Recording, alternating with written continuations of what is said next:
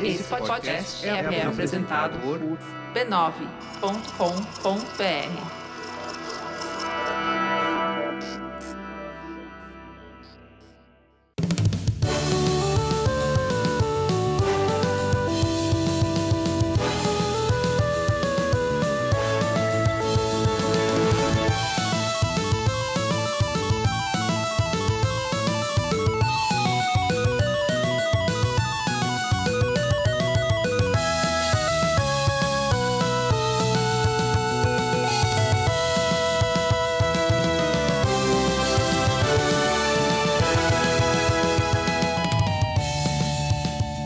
Ao vivo, o Poco Pixel número 145. Eu sou o Adriano Brandão, do meu lado tá o Danilo Silvestre, tudo bom? Tudo bom, beleza? Beleza, eu perdi até o fôlego aqui, porque eu tô muito destreinado. É, a gente ficou parado muito tempo.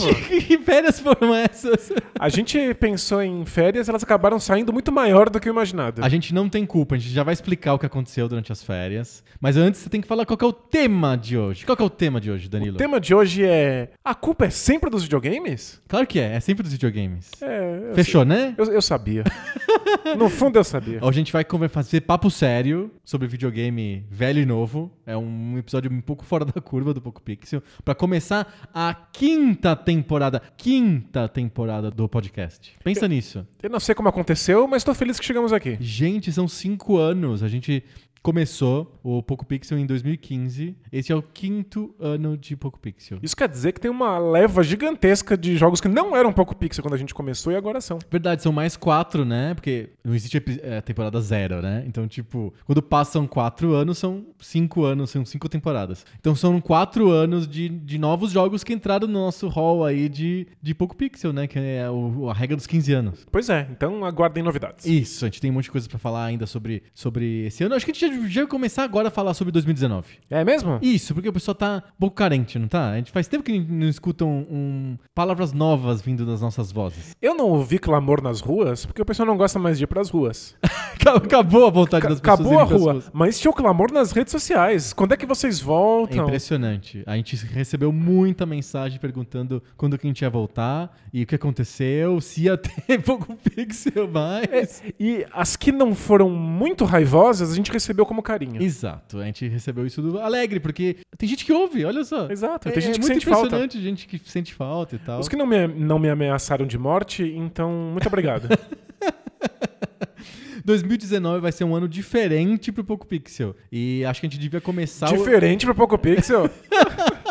Pra variar, você nunca sabe, né? É, nunca sei, mas algumas coisas nunca mudam. É, verdade, é. isso. É diferente, porém igual. Exato. É, Vocês vão perceber algumas mudanças no episódio, a gente não quer contar tudo, vocês vão perceber um pouco pra frente, mas eu quero aproveitar esse, esse espaço privilegiado bem no comecinho do episódio pra contar a maior novidade de 2019 pro Poco Pixel. A maior novidade? A maior novidade. Danilo, estamos no YouTube. Não me avisaram, como assim? Como no aconteceu? YouTube? YouTube do Poco Pixel? Não, é- essa parte eu sabia porque eu tive que estar lá na gravação, né? Verdade, você participou da gravação. Nós temos agora um canal de YouTube e lançamos vídeos todas as quintas-feiras, Danilo. Hoje é segunda, a estreia do podcast é na segunda-feira, se você está escutando depois, tudo bem. Mas ele- esse episódio foi ao ar na segunda e já tem vídeo no, no, no canal de YouTube do Poco Pixel. Ou seja, já tá, tem coisa lá te esperando. Já tem coisa lá, é só entrar em youtube.com.br PocoPixel ou procurar por PocoPixel na busca do YouTube, whatever, ou ir no nosso site no pocopixel.com, nas redes sociais. Tem lá um vídeo já pronto esperando você para você começar a assistir. Quem não- ainda não viu, quem não, não, não segue a gente, né, nas redes sociais, não tá sabendo, assiste lá porque toda quinta-feira no YouTube a gente vai gravar a gente jogando jogo velho. Isso. É o, o papo que vocês estão acostumados aqui no podcast, mas na versão a gente jogando em tempo real. vocês vão poder ver sobre aquilo que a gente tá conversando. Exato. O que faz uma diferença. Eu senti muita diferença. Ó, o primeiro episódio do canal de YouTube do Poco Pixel foi a gente jogando um jogo de Atari 2600 que foi lançado só em fita cassete. Sim, teve dispositivo de fita cassete no Atari. Fascinante. Muito interessante, ele melhorava bastante a jogabilidade do- do- dos jogos de Atari. E é um jogo chamado Communist Mu- Mutants from Space. Os mutantes espaciais comunistas. Quem nunca temeu esses, né? Exato. É, é muito, é muito, muito amedrontador. E a gente jogou, e o fato de a gente estar jogando e falando sobre o jogo enquanto joga, vendo, com imagens, tornou o papo bem rico. É, e o, o mais interessante é que, ao contrário do podcast, a gente pode jogar coisas que nós nunca tivemos contato É antes. verdade, porque a gente vai estar um react, né? Exato. É, Eu nunca tinha visto o jogo, então foi meu primeiro contato com ele. Dá pra ver quais são as nossas reações, nossos comentários, alguma coisa que a gente não domine tão a fundo assim, o que também é muito É interessante. legal, é bacana. Então, toda quinta-feira vai ter gameplay de jogo velho lá no YouTube, no youtube.com.br PocoPixel. E segunda-feira continua saindo o podcast toda semana, como que vocês já estão acostumados. Então, vocês vão ter a gente duas vezes por semana. É, acho que talvez seja demais. Mas E espero a- que vocês gostem. E claro, lá no YouTube, ajam como no YouTube. Então, quando vocês chegarem lá, por favor, joinha. Como é que é? É, assina o canal. Assina o canal, Assina o canal. clica no sininho. Clica no sininho, tem um sininho, eu nunca vi esse sininho, tem um sininho lá, diz que tem um sininho. Você clica no sininho e principalmente mande comentário. A gente quer muito receber as pessoas falando que a nossa aparência não tem a ver com a nossa, nossa voz. Isso, porque nunca falaram Nunca antes. falaram isso pra gente, Então então, você precisa ir lá Você falar. tem que ir lá falar pra gente isso. Perfeito. A gente tá morrendo de vontade de escutar esse comentário. É, favor seguir o código de etiqueta do YouTube. Já que estamos mudando de mídia, vai lá e faz as coisas de YouTube no YouTube. Coisas de YouTube no YouTube. Primeiro recado do ano dado? Dado? E, aliás, não é só um vídeo da gente jogando que tem lá, não. Também tem Ah, vídeo extra. é. Tem vídeo extra, mas esse vídeo tá escondido hoje, que segunda-feira, quando esse episódio vai ao ar. O vídeo ainda tá escondido porque ele vai ao ar durante a semana, a gente não vai dizer quando. Mas ele tá disponível no primeiro vídeo, você tem que assistir ele inteiro. Isso. Você tem que prestar atenção. Então tem conteúdo extra, a gente preparou bastante coisa Então toda pra vocês semana. assistirem nessas férias Exato. aí. Toda semana tem um vídeo sobre a gente jogando, mas de vez em quando pode ter vídeo extra sobre outros assuntos. Boa. Não tão descartados, a gente faz vídeo. A gente já tem vários vídeos extras já prontos, só esperando a data de ir pro ar. Vocês acharam que a gente tava tomando água de coco na praia nessas É, férias? Então, férias foram longas, mas produtivas. Exato. A gente produziu um canal de YouTube. Vocês acham que é assim. Que, que, bolinho? que cai da árvore assim, Exato. né? Que brota no pé? A gente, é- a gente é podcaster. Você sente a vontade de fazer vídeo? Nossa, é sempre um parto novo. né? Exato. Então a gente teve que ter um período de adaptação para isso que serviu as férias. E também por causa da Igreja Católica. Porque a- Por quê? a- a- o carnaval esse ano foi muito pra frente. É verdade, a gente, a gente combinou voltar depois do carnaval e o carnaval O dessa carnaval vez nunca foi, chegava. É, não acontecia. É impressionante. É, é- é um, é um paradoxo, porque ele nunca chega e também ele nunca acaba. Ah, que inferno. e você morando aqui na- na- nos estúdios Bola Presa de rádio e TV sofre muito mais com o carnaval do que eu. Gente, o que eu vi de bloquinho passando por aqui. Ele não termina nunca, né? É pré-carnaval, é durante o carnaval, é pós-carnaval, é... E antes os bloquinhos passavam em três minutos. Agora Agora, é horas. le- leva três horas, os bloquinhos são muito maiores. Entendi. É um sucesso. A gente não tava no bloquinho porque a gente tava fazendo o canal de YouTube do Poco Pixel. Isso, perfeito. É isso. Mais recados? Tem que falar também da promoção do Poco Pixel, olha só. Coisa nova. Já chegamos aqui nessa temporada dando presente pra vocês. Exatamente. Você sabe que o Poco Pixel vende produtos Poco Pixel. Nós temos camisetas do Poco Pixel, nós temos almofadas do Poco Pixel Yay. e nós temos nós temos canecas do Poco Pixel.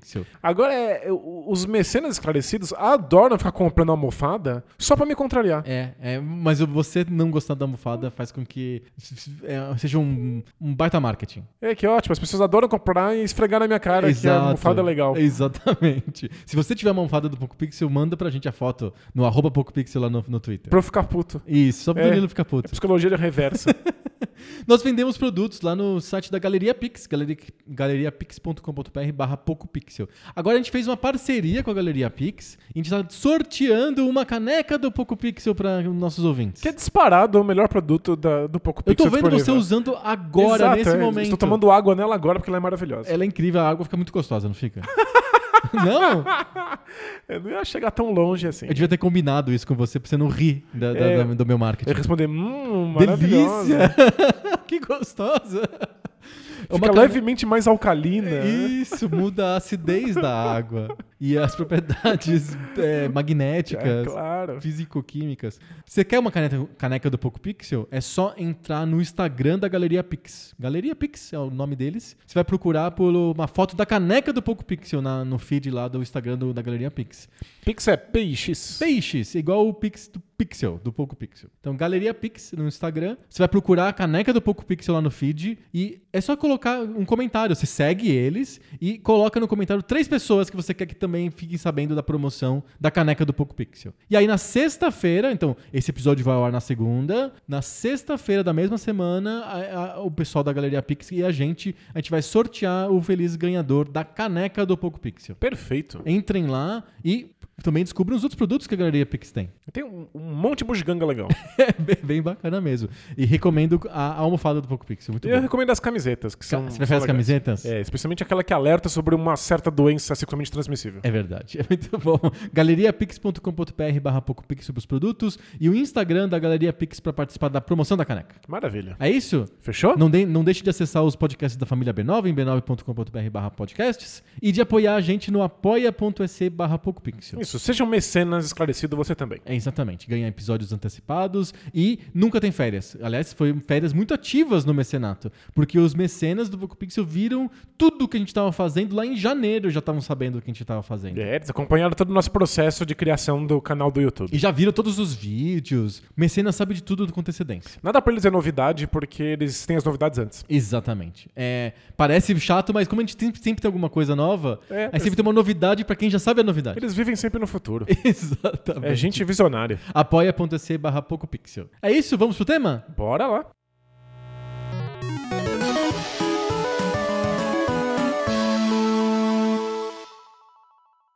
Então, Danilo, o que eu vi do noticiário e que eu escutei, inclusive de autoridades, é que o, o seguinte aconteceu. Existiam pessoas, essas pessoas jogaram muito videogames violentos e elas ficaram violentas e mataram um monte de gente. Fim da notícia. Temos que proibir os videogames. É isso? É, qualquer possibilidade que eles têm pra poder dizer que os videogames são causa de algum mal e proibir, eles, eles aproveitam, né? É, a gente já fez um episódio sobre isso, um episódio chamado Por que odeiam tanto videogames? E a gente fala sobre por que, que existe uma reação natural contra videogames. Mas o que eu queria falar hoje é, além disso, eu acho que dá- talvez até dá pra dar uma pincelada sobre no ódio ao videogame, qual que é o ponto, que, Perfeito. que- que- por que, que isso acontece. Mas eu queria falar um pouquinho sobre essa tese faz sentido?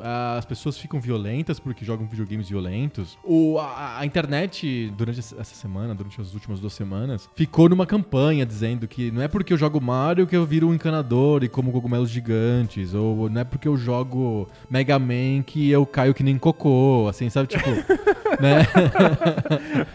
Você não é puro aço. Puro aço, exato. Você não explode em, em muitas bolotas depois quando você toca o dedo num Isso, espinho. porque eu jogo muito Mega Man e Exato. tal. Não é porque eu gosto de Battletoads e que eu sou um sapo com uma mão gigante. É, Mas eu não sei se esse é o melhor jeito de argumentar. É- Essa argumentação do tipo, o videogame tem muito mais coisas do que violência e não é por isso que a gente fica violento, não sei se é a melhor argumentação. É, a, a minha sensação é que e, todas as argumentações são num campo muito pessoal, que é eu joguei videogames Perfeito. violentos e eu não sou violento. São argumentações anedóticas. Exatamente.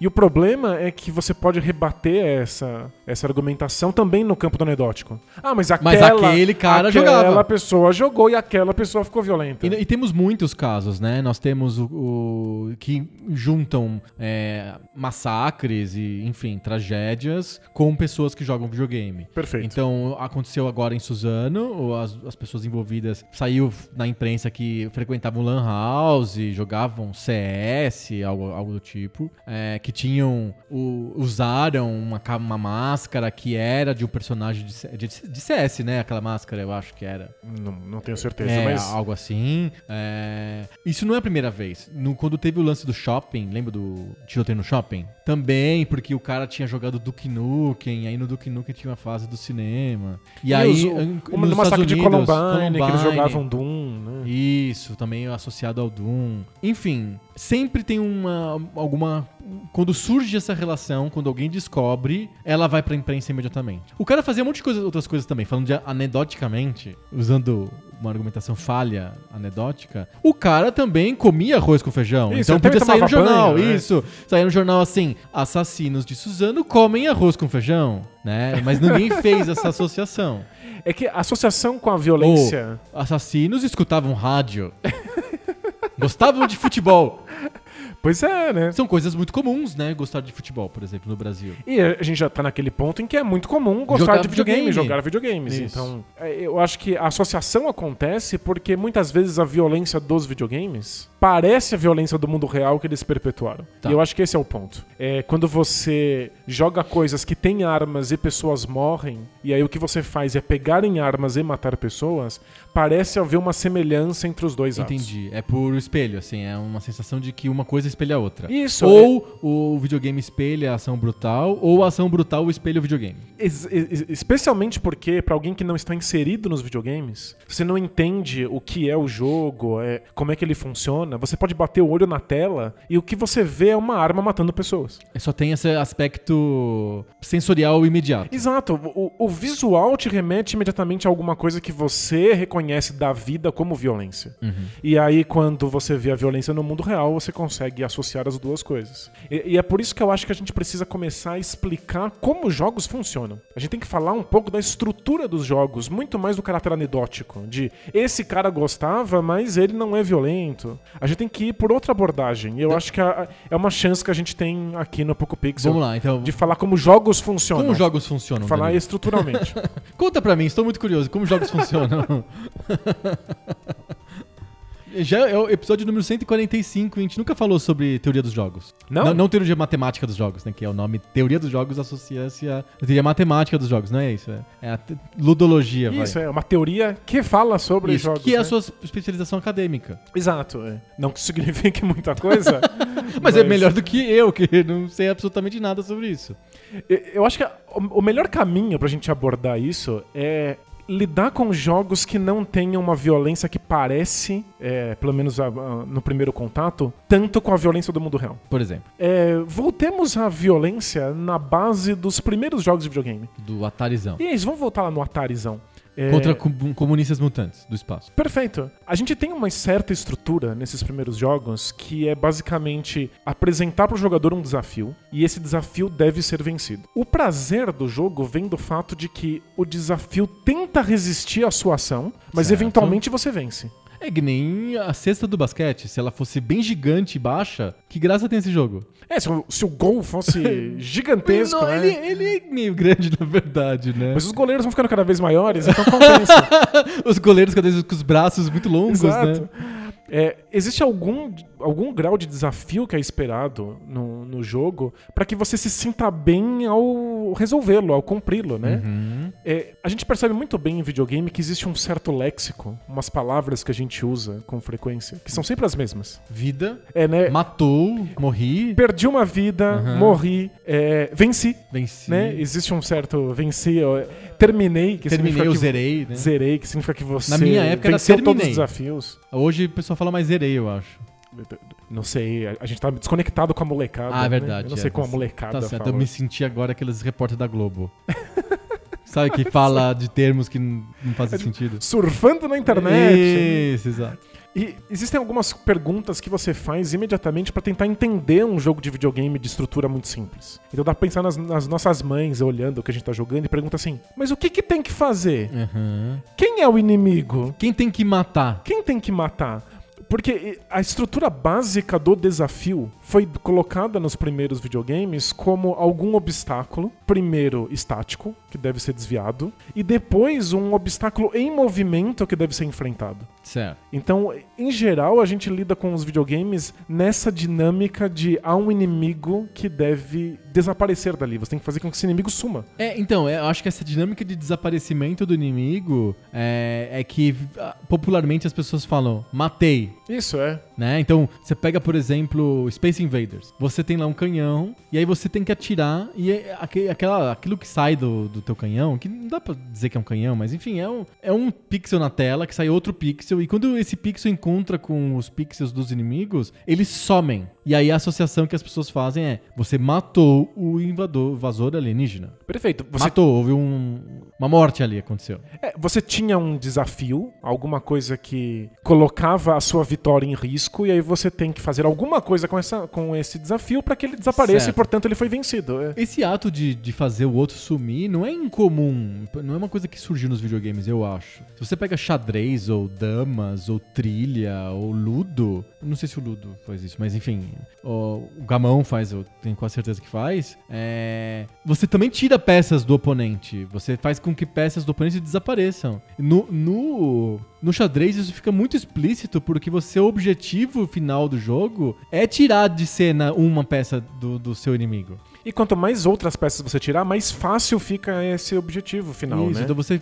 No jogo de tabuleiro de clássico, a gente fala comer, né? Ó, comi tua peça aqui, comi tua dama. É, você não fala, matei sua dama, é, né? não fala matei. Mas não sei por que no videogame, porque eu acho que tem uma questão de traje, projétil, tem lá o no Space Invaders, sai uma, uma coisa que parece uma, um míssil, assim, aí a pessoa fala matei. Mas é, é igual o ato do comer a peça no jogo de tabuleiro. Mas acho que você matou a charada. É, esses jogos que apresentam desafios e os desafios são coisas, eles são objetos no mundo, em geral eles devem ser resolvidos sendo retirados do jogo. Isso. E quanto mais você retira do jogo, mais a coisa chega perto do seu final. Aham. Quando você resolveu todos os objetivos, você tem um campo vazio e esse campo vazio é a vitória. Uhum. E quanto mais difícil é fazer isso, melhor é a sensação de ter conseguido. Então existe toda uma, uma narrativa psicológica que vai surgindo no jogador enquanto ele se desafia. Então você fica frustrado, você fica bravo, você fica com raiva, porque aquilo dali tá te desafiando de fato, tá levando você aos seus limites. E quando finalmente termina, você entra na catarse, você respira aliviado, você fala, eu finalmente consegui. Eu fiz. Eu fiz, não há mais nenhum desafio na minha frente. É uma experiência que não é narrativamente muito diferente do teatro grego, por exemplo. Hum. De que existe ali uma série de desafios e de sofrimentos e que eventualmente a coisa se resolve e que você respira junto com todas as pessoas porque aquilo chegou no final. Uhum. E o jogo é sempre um- uma recapitulação disso. Você tem essa narrativa da, da vitória surgindo. E a vitória não significa que você é necessariamente o melhor. Significa que você ultrapassou aqueles obstáculos que foram colocados pra você. Perfeito. E, e onde tá a violência nisso? Então, é, Esse é o ponto, né? esse é o ponto. O que a gente tá lidando aqui é com conceitos que são extremamente abstratos. Certo.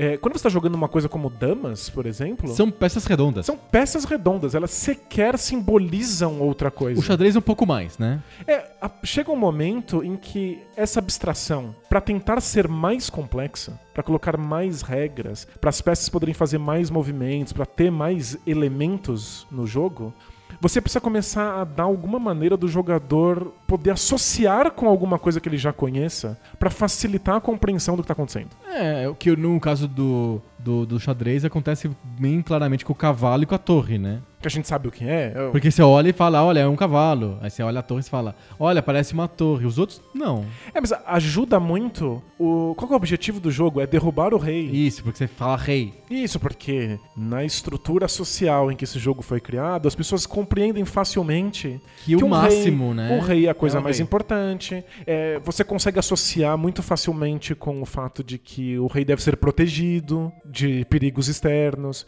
Então são associações que você faz que não é exatamente o que o jogo mirava. O jogo não queria simular a sociedade feudal. Uhum. Mas são associações que você faz depois de criar o jogo que facilitam a nossa compreensão do jogo. Sim. Dar nome para as peças é muito mais fácil.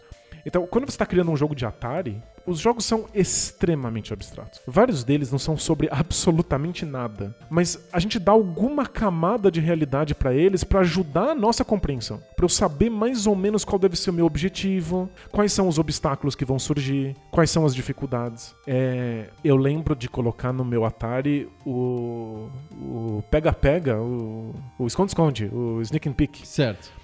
É, num cartucho que não tinha caixa e que não tinha absolutamente nenhuma imagem no cartucho. Nada. Não tinha nada.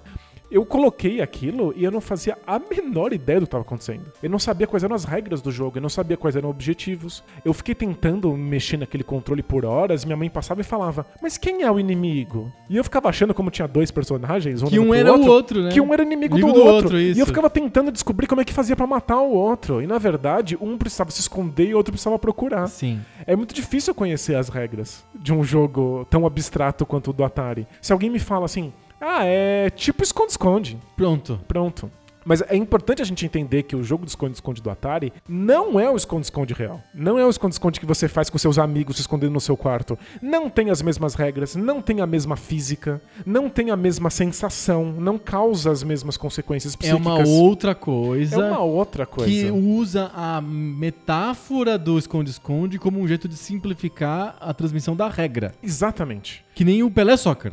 Exato. Acho que o Pelé Soccer é mais fácil de entender. A gente começa a temporada nova já com Pelé Soccer. Aliás, a gente- é, recebeu muitas mensagens de mecenas né, durante as nossas férias e uma delas era: por que vocês não falam mais do Pelé Soccer? Tá Porque aí. A gente falamos não fala do porque Pelé tava de Soccer. férias. É a gente não tá falando de nada. Mas agora que a gente voltou, a gente tá falando aqui. Pronto, Pelé Soccer. O Pelé Soccer eu acho que é um exemplo melhor, porque o esconde-esconde é um jogo bastante fora da curva e tal. E é, é difícil de a pessoa entender. Como assim não é o esconde-esconde se é um jogo de esconde-esconde? O Pelé Soccer é mais fácil de entender, porque é, você fala, isso é um jogo de futebol. Aí quando você vê o Pelé Soccer, você fala, não, não, não, isso Não é não é futebol. Isso não é futebol. É porque não é futebol mesmo. Tem três coisas abstratas que é um híbrido entre um Uma um- barata. uma barata e um- e uma aranha. e elas são fixas em triângulo e aí elas quando elas entram em contato com um objeto retangular, esse objeto retangular é projetado pra frente. E se você consegue levar esse objeto retangular pra dentro de um retângulo vazio num fundo branco, é- Acontece um ponto. acontece um ponto. é. Isso. É, isso não é futebol. Não. Mas é fácil de explicar pra você a regra do jogo falando, é futebol. Isso. E é tão poderoso esse, esse mecanismo de você associar o jogo ao futebol que a maioria das pessoas pegava aquele cartucho e falava, é futebol, e começava a jogar. Não, não tinha uma, uma fase introdutória do tipo, deixa eu ler aqui o manual. Perfeito. Porque tá escrito soccer. Pronto, já entendi. É futebol, eu tenho que fazer gol, fechado, resolvido. Mas se você comparar o Pelé Soccer com o futebol, você vai ver que não tem nada a ver uma coisa com a outra. Quer dizer, alguma coisa básica, uma coisa, um núcleo básico tá lá. Mas ele não, não, não obviamente o futebol tá ali só pra ajudar a gente a entender a regra do Pelé Soccer. Lindo. É, pensa no jogo como Adventure do Atari, em que um dos objetivos é você pegar uma chave e abrir um portão. É, o desenho da chave é um desenho Muito estranho. é, genérico, assim, de chave. Você bate o olho e fala, ok, acho que isso é uma chave É um ícone de chave, é. É um ícone de chave. E o portão é uma coisa que lembra vagamente um portão. É, mas o que está acontecendo estruturalmente no jogo é que ele quer que você leve o objeto A até o ponto B. É, é sobre isso o jogo. Uhum. O jogo não é sobre chaves, o jogo não me torna um chaveiro. Porque. Você jogou o Adventure e não virou um É, chaveiro. como assim? Você não entende sobre que tipo de chave abre que tipo de porta?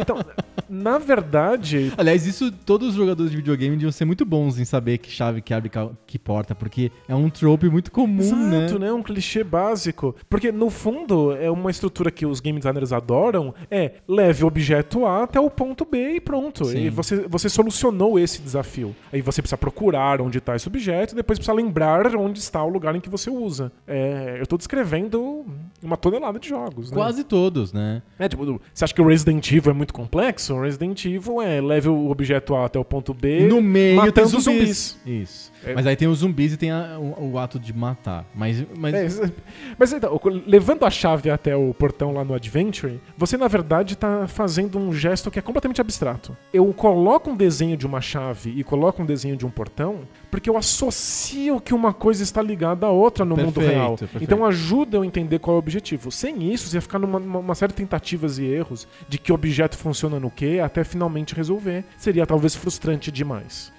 Então, quando você vê coisas que são inimigos sendo derrotados, um alienígena desaparece No quando Space Invaders. no Space Invaders quando o meu tiro toca nele, ou o homem cogumelo sai da tela quando eu pulo na cabeça dele com o Mario, é, você tem do ponto de vista simbólico no mundo real, talvez alguém sendo eliminado, um adversário sendo morto, Uhum. alguma coisa que tem um peso muito sério na sociedade. Mas no jogo, o que você tem é esse obstáculo A foi vencido a partir de um, uma decisão do jogador. E ele, o, o- o- esse, desa- esse desafio, esse obstáculo desaparece da tela como prêmio pro jogador. Porque agora o caminho dele será mais fácil até que o próximo desafio apareça. certo. É só isso. A gente joga não é porque a gente quer matar cogumelos ou matar alienígenas. A gente joga porque a gente, a gente quer vencer os desafios que o jogo me propõe na forma de um cogumelo e na forma de um alienígena. Perfeito.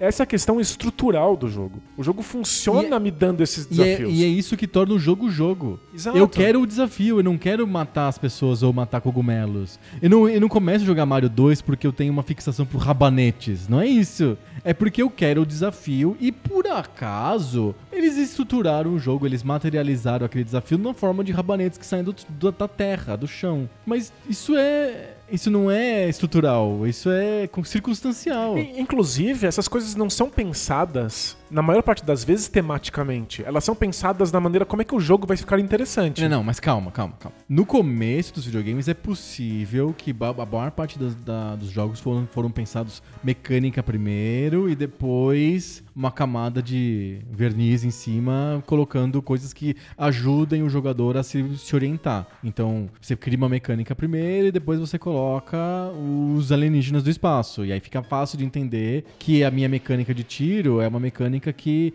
é, me- tem um desenhos que me estimulam a atirar naqueles monstrinhos. Perfeito. Mas eu acho que depois de um certo tempo, a mídia vai ficando mais madura, aí sim com- a- com- começam a surgir coisas que tem o, a- o reverso. Eu tenho primeiro o setting, a ambi- a ambientação e o- aquilo que eu desejo passar pro, pro jogador, e aí depois eu penso numa mecânica. Então, os jogos de esporte são isso. Eu tenho primeiro a- o que eu quero passar pro jogador, que é você vai ser o Pelé. E aí depois eu penso numa, numa mecânica que tenha um pouco a ver com o futebol. Porque existe, depois de um certo tempo, uma série de jogos que são obviamente apelativos pra violência, pra gore, pra sexo, pro qualquer assunto tabu, porque isso era legal pro desenvolvedor na época, pra ele fazer sensação, pra ele vender, ou porque ele gostava mesmo, whatever. Mas existe sim um, um- um ato de criar um jogo descolado da mecânica. Perfeito. Eu acho que no Atari não. O Atari é pura mecânica. E os primeiros jogos dos, dos computadores são muito próximos de mecânica. É. Mas aí vai, começa a misturar com indústria cultural, com, é, com cultura pop, com cinema, quadrinhos, etc. E aí eu começo a ter necessidade de importar assuntos dentro de mecânicas. Legal. É eu, eu tava pensando já em coisas que ainda, não são Atari, são mais sofisticadas. Por exemplo, o Super Mario. Super Mario. É, que é completamente pensado em qual é a, melhor jogabilidade pra te apresentar desafios e te dar prazer por É muito, obviamente, um jogo de mecânica. Exato, e o resultado disso é que o jogo é completamente absurdo e surrealista Ele é muito, e nonsense. muito, muito psicodélico. Ele, ele se torna psicodélico e a gente não se importa. Não se importa. É, mas por que, que ele entra por um cano? Por que, que ele tem esse boné? Por que, que ele pega um cogumelo e ele fica gigante? Essas são perguntas que você não faz jogando. Essas são perguntas que não fazem nenhum sentido se você está dentro do jogo. Elas são perguntas que você faz de fora. Você assistindo. É, se você está assistindo, se você não está imerso na proposta, porque a gente tem que lembrar o tempo inteiro que jogos são propostas. Uhum. Eu te proponho te frustrar pra caramba nesse desafio e depois te dar prazer por você ter resolvido. Se não comprar isso, você fala assim, não, obrigado, eu não quero trabalhar de Acabou graça. o jogo. Acabou. O jogo fica ridículo, ele não, ele não existe mais. Sim. E aí você vai começar a perguntar, mas por que que é assim? Por que que você toca um cogumelo e você fica gigante? Não faz nenhum sentido. Onde você já viu isso no mundo real? Uhum. E a resposta é, não é sobre o mundo real. É sobre no jogo os desafios ficarem mais legais. Sim. Essa é sempre a preocupação por fazer um bom jogo. O bom jogo não tem nenhuma relação com o mundo. Ele tem, ele tem regras próprias. Sim. Né? O jogador percebe isso quando entra em contato com ele. Mas vamos, vamos pensar É. em. Eu quero, exemplos é legal pra gente com- começar a visualizar essa teoria que a gente tá formando aqui. É, eu acho Doom, por exemplo, um jogo de mecânica. Ok? Claramente, o Karnak e o Romero, eles estavam preocupados em resolver um problema tecnológico para viabilizar uma mecânica que eles queriam. Que é uma mecânica fascinante há muitos anos no, no- na indústria de videogames, que é eu quero estar num labirinto tri- tridimensional. A gente, no nosso vídeo que tá lá no YouTube, a gente, além de jogar o jogo dos mutantes espaciais comunistas, a gente também jogou um pouco um jogo que é você dentro de um labirinto 3D. E o labirinto 3D funciona no Atari, o que é bastante impressionante. O, o Karnak e o Romero estavam querendo resolver esse problema, e aí o Wolfenstein, e o Doom, e todos os que vieram depois, o até em última instância o Quake, são resoluções desse problema de mecânica de jogo que eles estavam Uhum. querendo alcançar. Mas nem sempre é assim. Eu acho, por exemplo, GTA um- uma proposta que teve que procurar uma jogabilidade. Eu acho que o cara que criou o GTA, que é o- os irmãos, alguma coisa que eu esqueci agora, é, eles estavam querendo um jogo que transmitisse essa coisa de você roubar o carro, de você andar na cidade, É- etc. É que, é que justo o GTA não é um bom, não, Não é um bom exemplo. Não, porque o GTA surgiu deles inventarem um- uma tecnologia que permitia que dois objetos corressem Tem uma em- questão tecnológica igual o Doom, né? isso em, em grande velocidade, um atrás do outro, vistos de cima. Eles resolveram um problema, né? Eles resolveram um problema e falaram assim: nossa, isso funcionaria muito bem com perseguição de carros, por exemplo. Uhum. E aí surgiu o primeiro GTA. A camada social, cultural que se coloca em cima é posterior a essa invenção da. Então vamos pegar outro, outro exemplo. Vou pegar assim, na- que vem na minha cabeça, por exemplo, um jogo que pra mim é de propósito polêmico e chocante, que é o Carmageddon, vai. Chutei um jogo qualquer, assim. É evidente que o cara que bolou o jogo, ele queria partir do princípio de você vai atropelar pessoas. Isso, ele quer chocar. é. Ele quer chocar. A mecânica é o que menos importa. Quer dizer, a mecânica importa bastante porque é ela que segura você jogando. Porque se a proposta for chocante e o jogo for ruim, você não continua jogando e pronto. Adeus, tchau. Mas me parece que primeiro o cara pensou: e se a gente fizer um jogo que a gente atropela as pessoas? E aí depois é que veio a mecânica. Perfeito. É, acho que o, o, o Carmageddon é um excelente exemplo pra gente pensar Tá. essa questão. É, atropelar pessoas no mundo real significa alguma coisa. Sim. tem um significado. É, é um ato ilegal, Uhum. está contra a lei, é, tira a vida de uma pessoa, é um ato de violência no sentido de que a pessoa que está dentro do carro ela tem muito mais poder e ela exerce esse poder em cima de uma outra pessoa. Uhum. É, então, ex- existe um, um lugar social para o atropelamento. Certo. Quando você coloca esse ato num jogo de videogame e quando você atropela a pessoa, você ganha um ponto, parece a mesma coisa, porque a gente tá falando de atropelamento. Uhum. Mas não é mais. Estruturalmente, É o contrário. são coisas diferentes. Porque você, no jogo, você é desejado que você atropele as pessoas. Exatamente. Então, na vida real, atropelar pessoas é alguma coisa horrível. Que, mesmo se você tiver o desejo por atropelar pessoas, você sabe que é algo socialmente inaceitável. Uhum. Então você, já- você se entende como deturpação social quando você quer isso. Quando um jogo cria uma estrutura que é o total inverso disso, atropelar é bom, dar pontos, é, a pessoa explodindo na sua frente com os miolos escorrendo no retrovisor, deixa de ser alguma coisa chocante, horrível, sinal de sadismo, para se tornar um feedback visual de que você conseguiu resolver o desafio proposto. É, eu acho até tem mais um jogo, entrando nos exemplos. Acho que o Mortal Kombat é isso. Muito provavelmente o pessoal se reuniu e falou: a gente quer um jogo que você consiga matar o oponente da maneira mais gráfica. Vamos fazer explícita." sangria. é. Sangria. Aí depois é que eles pensaram como que seria. Tanto é, isso é tão explícito, que o jogo, a jogabilidade é travada porque eles, eles gastaram muito mais tempo fazendo as fotos das pessoas, dos, dos- das pessoas ves- vestidas de papel crepom lá do Parque Universal lá, do que uma jogabilidade nova, desafiante, interessante. O Mortal Kombat é feito pra você ver o cara tirando a, cabeça da pessoa pela cervical, assim, né? E não, e não tem como mentir. As pessoas jogavam Mortal Kombat na época porque elas queriam ver essa coisa acontecendo. Porque a jogabilidade nem é boa, na verdade. Mas o, o- o lance é que a gente queria assistir porque aquilo era outra coisa. A gente não quer assistir pessoas sendo desmembradas e tendo suas espinhas dorsais arrancadas do corpo na vida real. A gente quer assistir isso durante o jogo do Mortal Kombat porque a gente sabe que no Mortal Kombat isso é outra coisa, significa outra coisa. Hum. A gente sabe que isso é o prêmio que você ganha porque você venceu no jogo. Isso é al- algum grau de humilhação do jogador que foi derrotado. A gente quer ver aquilo porque a gente sabe que não pode existir Mas não tem uma videogame. pornografia de violência?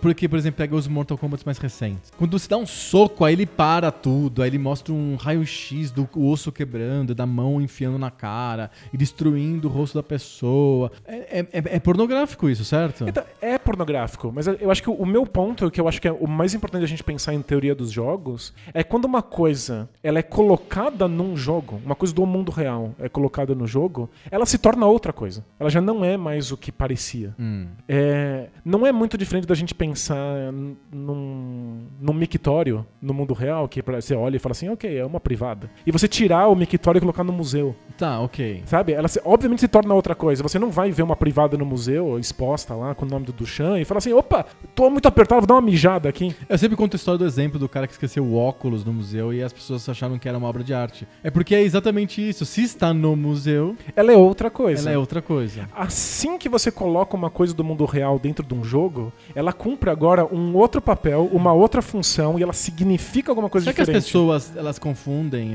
Eu tô, tô aqui fazendo papel de advogado do diabo mesmo. Manda, manda bala. É, o- será que o, o, o gráfico do Mortal Kombat com os ossos sendo esmigalhados é, é interpretado no jogo da mesma maneira que as pessoas interpretariam se fosse um filme com ossos sendo esmigalhados? Porque a relação que as pessoas têm com o cinema não é a mesma relação que as pessoas têm com o videogame. São coisas diferentes. O, vídeo- o cinema não é um jogo. E eu imagino que não tem um pacto do, do filme com o espectador. Com os mesmos termos que tem o pacto do jogo com o jogador. É, então, são pactos. Se eu vejo um osso sendo esmigalhado no cinema, é pornográfico. Porque eu, eu, é, é pra satisfazer uma vontade de ver ossos sendo esmigalhados. Tem, tinha uma. Nos anos 90, tinha uma série de filmes que eram de. É, Slaughterhouse, assim, do tipo. Matança em um açougue, sei lá, que era pra satisfazer a vontade das pessoas de verem sangue, sabe? Sem verem sangria mesmo. Então, mas eu- eu defendo que assistir ossos sendo esmigalhados num, num filme significa alguma coisa. E talvez signifique alguma coisa não saudável. Mas não é a mesma coisa de você querer ver ossos sendo esmigalhados na vida real. E Já é um outro já lugar. é diferente. E Já é é diferente, diferente. de um videogame. E no videogame ainda é mais diferente. Porque quando você coloca esses ossos sendo esmigalhados no videogame, ele cumpre alguma função dentro de uma estrutura de regras. Ele tá imediatamente desatrelado do seu sentido original. O que eu insisto no, no na- no meu estudo acadêmico é que o jogo ele é sempre uma subversão. Ele tá sempre pegando alguma coisa que existe ou parece que existe no mundo real e fazendo ela significar uma outra coisa e ter uma outra função que ela não teria normalmente. Sempre. Porque o jogo não é o mundo real. E uma criança de 3 anos de idade sabe isso. Ela sabe que derrubar uma pessoa no judô não é a mesma coisa que derrubar uma pessoa na vida real. Ali a queda significa outra coisa. Se você derruba uma pessoa na vida, a gente sabe a pessoa não aceitou isso, não foi consensual, você tá usando a sua força contra uma pessoa, está machucando ela, isso é violento. No judô, derrubar uma pessoa é desejável, a pessoa combinou com você Certo. isso, gera pontos. Se você derrubar mais ela, as pessoas vão aplaudir, a outra pessoa não vai ficar triste de ter sido derrubada, ela vai te parabenizar e vai treinar melhor pra te derrubar mais da próxima. Certo. Então é, um- é todo um outro conjunto, um outro contexto Sim. que faz o ato de derrubar se tornar outra coisa. Para um alienígena passando aí no- no- na- sua nave espacial, ela vai ver duas pessoas sendo derrubadas. Uma foi empurrada na rua, assim, caiu de boca, a outra foi derrubada, no- se- sendo segurada por um kimono e caiu no chão. Pra ela é a mesma coisa. Fala assim, nossa, como são violentos, Violentos, esses seres humanos. terráqueos. Mas no judô não há violência. Era o objetivo do jogo. É dar um tiro em alguém no Doom e ver aquele sangue saindo, aquele sangue tosco saindo, porque o Doom é, é muito antigo pobre de tal. gráfico, Uhum. é extremamente satisfatório, porque o que ele tá me dizendo quando aquele sangue sai é: Você você, acertou um certo. tiro, você acertou mais um tiro, você acertou outro tiro, você acertou tanto tiro que esse cara tá sangrando tanto que ele vai desaparecer da sua frente e você agora venceu esse, parta pro próximo. E é extremamente satisfatório. Então o que a gente deveria perguntar sobre uma criança que joga Doom é por que, que ela tem tanta satisfação em vencer esse desafio? Uhum. Por que, que ela fica tão feliz em ver essa figura ameaçadora desaparecer da frente dela quando ela aperta o botão certo quatro vezes? Por que, que ela fica tão feliz de, às vezes, perder e poder começar de novo e tentar, dessa vez, atirar melhor nos inimigos? Uhum. O que, que na vida real não oferece isso pra ela? Certo. Eu acho que essa é sempre a questão. O sangue no jogo de videogame não quer dizer o que o sangue na vida real significa. E o sangue na representação artística, no cinema. Então, também não. Mas eu sinto que os, os filmes tentam parecer mais a vida real. Eles estão apontando mais pra vida real do que os jogos podem fazer estruturalmente. Mesmo esses jogos como, como você citou, o GTA, ou os jogos de hoje que tentam simular guerras reais, Uhum. eles ainda funcionam num esquema de regras que o jogador precisa comprar. Essas regras precisam ser vendidas pro jogador. Certo. Então, qualquer coisa que você queira dizer para o jogador, do ponto de vista cultural, social ou sobre violência, vai ter que passar pelo crivo do isso é um desafio, resolva esse desafio. Uhum. E pode ser a coisa mais escrota do mundo, o desafio, mas o jogador vai se sentir bem, não porque aquela coisa escrota aconteceu, mas porque ele venceu um desafio. Porque isso faz parte da estrutura do jogo. Porque a estrutura do jogo é autocontida. É isso que Exato. você quer dizer. Perfeito. A partir do momento que o jogador começa o jogo, ele tá, se, ele tá pensando no jogo, ele tá refletindo o jogo, ele tá agindo como o jogo espera que ele haja. E isso não tem a ver com o mundo exterior ao jogo, tem a ver com o mundo do jogo. Perfeito. Isso não, não quer dizer que eu desligue o mundo real enquanto eu faço isso? Porque eu faço associações constantes. Eu percebo, olha, isso aqui parece aquilo no mundo real. A ponto de que talvez alguma coisa que pareça uma coisa desconfortável no mundo real te cause algum desconforto no mundo do jogo. Tá, então va- vamos lá. Vamos, vamos sair do tema mais óbvio, que é a violência mesmo, de dar tiro nas pessoas. Como que é o que todo mundo fala. Quando o senador, blá blá, pega lá e fala, tá vendo? Jogo violento, não sei o que e tal. É isso que tem que acabar. É, Vamos sair disso e vamos pensar em mais abrangentemente. Manda O que que jogos ou videogames influenciam ou causam de efeito na vida das pessoas? A gente já fez um episódio lá atrás, eu acho que na segunda temporada do, do Poco Pixel, falando o videogame mudou minha vida. Mas é, ele era bem, bem abrangente, assim. Eu queria pensar de um jeito mais específico. O que, que o videogame pode influenciar no nosso comportamento? Uma coisa é eu pensar a morte, o tiro, a bomba, a destruição, o, o horror contido dentro do jogo. E de pensar nessas coisas como coisas que fazem sentido dentro da regra do jogo e que são mais do que é, coisas que significam no mundo real, são mais índices da minha performance dentro do jogo. Uhum. Além disso, dá pra carregar alguma coisa do jogo pra pra fora do jogo? Quando a pessoa joga muito, ela, acontece alguma coisa com ela, intrinsecamente com ela, ou ela, ela começa o jogo e ela sai do jogo igual? Não, é, é claro que acontece alguma coisa com o jogador, sem sombra de dúvida. Tá. E muitas dessas coisas são carregadas para o mundo real. É, a gente só tem que se perguntar o que, que é o que o jogo transmitiu para o jogador carregar para o mundo real e o que acontece posteriormente. Hum, Então, assim? vam- vamos pensar nisso. É, coisas que eu acho que um jogo, por exemplo, de tiro, passa para um jogador imediatamente e de maneira inegável. É, uma certa relação de causa e consequência Tá. uma certa relação com quão bem eu me saio, como a minha habilidade motora me traz resultados, uma certa relação com feedback instantâneo. Tá. É, A maior parte dos jogadores que eu conheço, que são verdadeiramente viciados em jogos, que ficam jogando online sem parar, tem uma necessidade muito grande de feedbacks imediatos. Uhum. Do tipo, perceber se uma coisa que você fez foi boa ou foi ruim na hora. E receber aplausos e carinho e admiração por ter sucesso em alguma E coisa. são consequências reais e, e- e factuais, digamos assim, é, são empiricamente detectáveis da atividade de jogar videogame da pessoa. Exato. O- existe um impacto imediato na sua autoestima. E às vezes é uma autoestima que não é uma autoestima social. É, é- muitas vezes é como você mesmo se vê, Claro, porque claro. você tá indo bem ou tá indo mal nesse jogo, porque você vê a sua curva de melhora. É, se a sociedade, se a comunidade de jogadores derem um aval, melhor ainda. Você se sente ainda mais incrível. Muitos desses jogos vencem justamente nisso. Dão um lugar social para o jogador. Olha, você é muito bom com esse personagem, você conseguiu vencer esse jogo com tantos pontos, você é o cara que jogou Mario 3 mais rápido. Mas é, é- é uma autoestima de eu sou capaz de vencer esses desafios, eu consigo colocar minha mente nisso, eu consigo levar uma coisa até o final. Quantas pessoas não jogam Final Fantasy até o final só porque querem chegar até o final? A gente quer provar pra gente mesmo que a gente consegue chegar. Esse tipo de re- reação eu acho que os jogos causam de maneira inevitável. A parte temática, a parte é, fazer você questionar ou apreciar violência, fazer você ser pró ou contra a guerra, pró ou contra armas, eu acho que é é uma coisa que alguns jogos até tentam te transmitir enquanto acontece, mas que é uma coisa que acontece posteriori. Depois de acabar o jogo, você pode refletir sobre aquele jogo com a sua mentalidade e o seu corpo no mundo real. É, quando eu tô jogando Carmageddon, eu não jogo Carmageddon. porque é um jogo ruim. Mas naquele instante que você tá jogando Carmageddon, você tá atropelando obstáculos. Existe um choque inicial de caramba, isso parece gente morrendo vítima de atropelamentos. É sério vida real." mesmo que o meu objetivo é matar pessoas Caramba, ah, que inocentes? absurdo. É, jogue 10 minutos e adeus. Tá completamente abstraído e você Aham. simplesmente vai estar atropelando cones. É, é o a ETs do Space Invader. É, podia ser qualquer coisa. Uhum. Podiam ser cones em movimento e não ia fazer a menor diferença.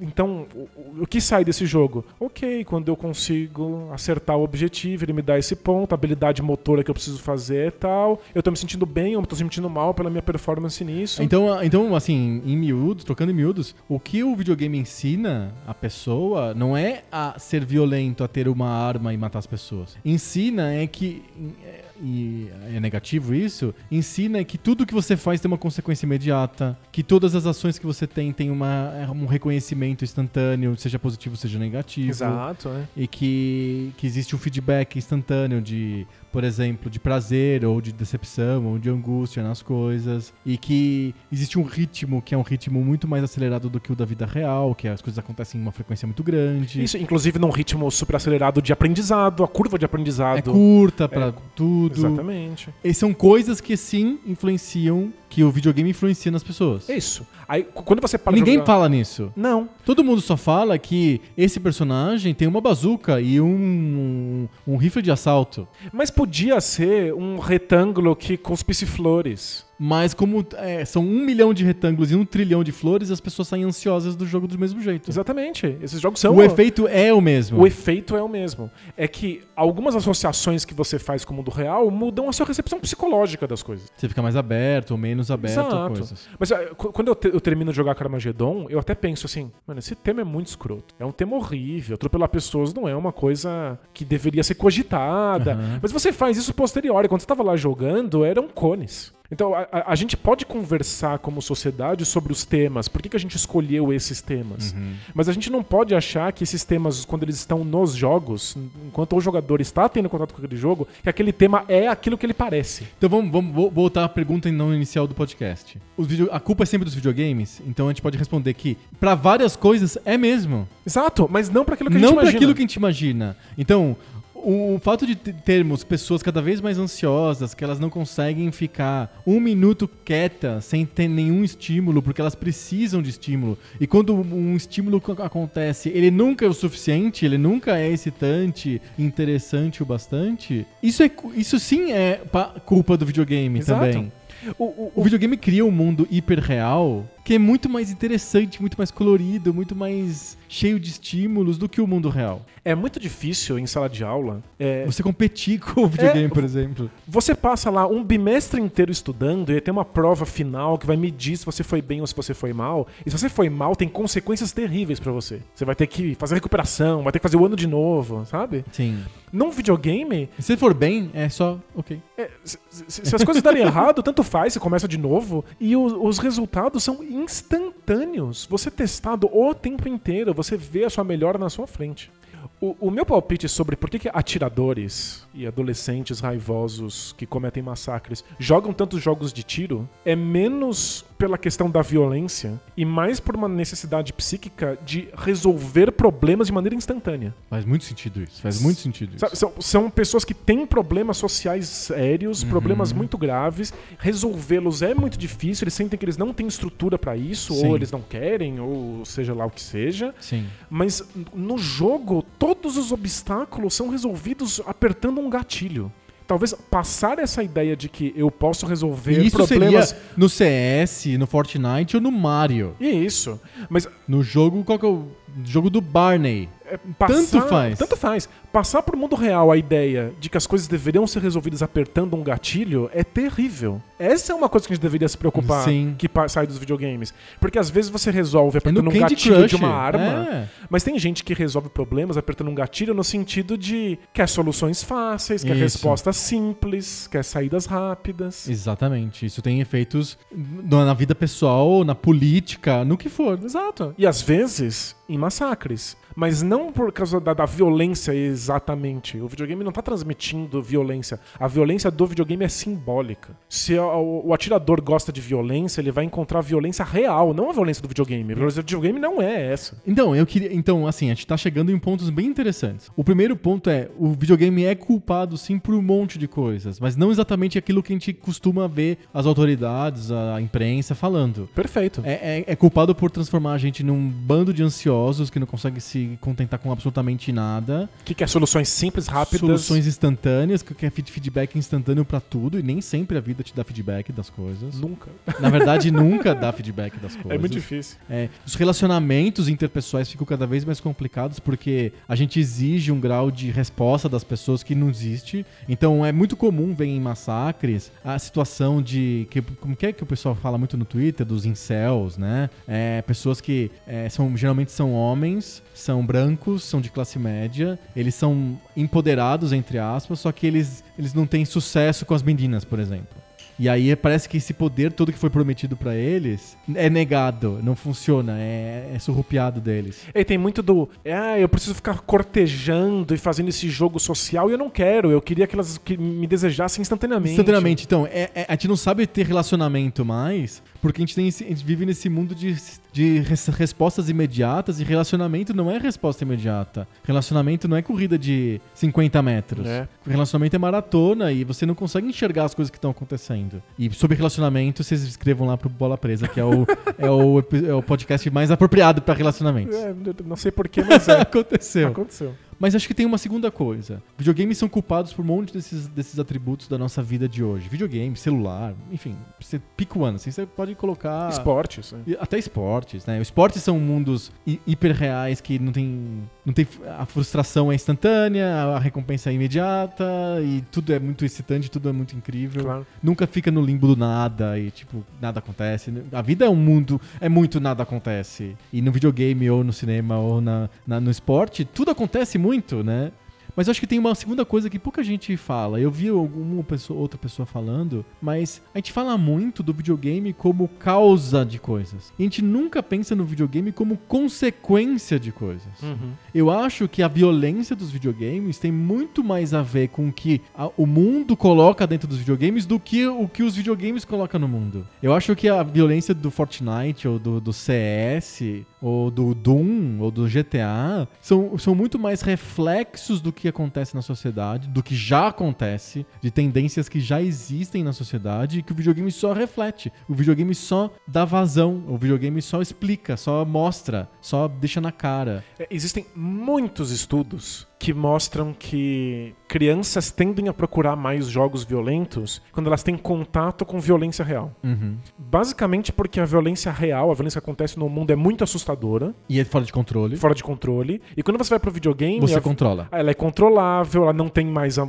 Ela não é mais a mesma coisa. Ela é uma outra coisa que lembra vagamente a violência do mundo. Uhum. E numa versão muito mais palatável e, portanto, desejável por essas crianças. Uhum. Então você tem razão ao dizer que o fato que violen- a- essa violência gráfica está presente nos jogos de videogame é porque é o mundo con- é assim. é consequência do mundo ter Isso. tanta violência. Então eu acho que muitas vezes a gente fica muito preocupado em falar assim: olha os videogames afetando o mundo. A gente nunca pensa no mundo afetando os videogames. Perfeito. Então o GTA é muito mais uma consequência do que é o mundo. E isso é muito explícito. A, a própria Rockstar é, sabe muito bem disso, tanto que ela muda, ela torna os jogos cada vez mais críticos, né? Com, é, é, insistentemente, mais, assim, constantemente mais críticos. Cada vez que você lança um GTA novo, ele é mais crítico, mais ácido, mais irônico, mais assim é, debochado do que o anterior. Porque ele tá, tá dizendo bem claramente: olha, gente, o jogo não é violento ele. Violento é o mundo. O GTA só tá mostrando, ele é um espelho distorcido desse mundo que Isso. tá influenciando a gente. Ele é um espelho um, subvertido. Ele é. Ele tá pegando essas coisas que você considera violência e tá mostrando pra você aqui de uma maneira caricata, simbólica, bizarra, Uhum. divertida, que tem outro papel na- na- nisso aqui, porque existe uma jogabilidade. Sim. Então, é, essas pessoas, esses caras de Suzano, por exemplo, os assassinos de Suzano, ou o cara lá da- das mesquitas lá em, na Nova Zelândia, é, são caras que são muito mais influenciados pelo mundo ao redor. E por acaso, esses videogames que, ele que eles consomem também são influenciados pelo mundo ao redor. E por isso que tem uma sintonia entre o mundo e os videogames. Eles não estão em, disso- em dissonância. Perfeito. Os mundos, o mundo reflete os videogames e o- o- os videogames refletem o mundo e por isso que eles, eles se encaixam um no outro. Eu não acho que é, o mundo é perfeito, o videogame é violento, aí as pessoas importam a violência dos videogames pro mundo. Claro. Não faz nenhum sentido. Não faz nenhum sentido. Afinal, os videogames são um produto. É. Isso. E aí sim, acho que tem algumas coisas que vale discutir. Acho que vale discutir, por exemplo, o quanto que os videogames podem ser usados pra glamorizar um certo tipo de violência. Eu, eu vi alguns jornalistas falando: vocês sabem que a indústria das armas in- investe em videogames? Existe um- uma verba que eh, grandes fabricantes de armas colocam em videogames como Battlefield, CS, pra que os seus modelos apareçam pros jogadores e não os modelos dos concorrentes, que existe uma necessidade de criar um culto a, sei lá, que arma, a M16, eu não sei, quando eu era pequeno até entendia mais disso, agora não, não sei os nomes mais. Do rifle, rifle X e Y, existe sim uma apropriação do videogame pela indústria de armas também. Não é um não assunto, existe isso. Os videogames como, como o cinema também. O Rambo usa uma arma X, não é tão à toa assim. É, mas o, o, o, o que eu acredito, e talvez eu esteja enganado, mas eu, eu- verdadeiramente acredito que a arma no videogame podia ser um cano de PVC que solta rosas. Eu concordo totalmente É, com isso. O, o, o lance é. Mas se existe, se- o, o futebol também podia ser o Pelé Soccer. Podia. Mas hoje é o Cristiano Ronaldo com uma camiseta que tá escrito Adidas.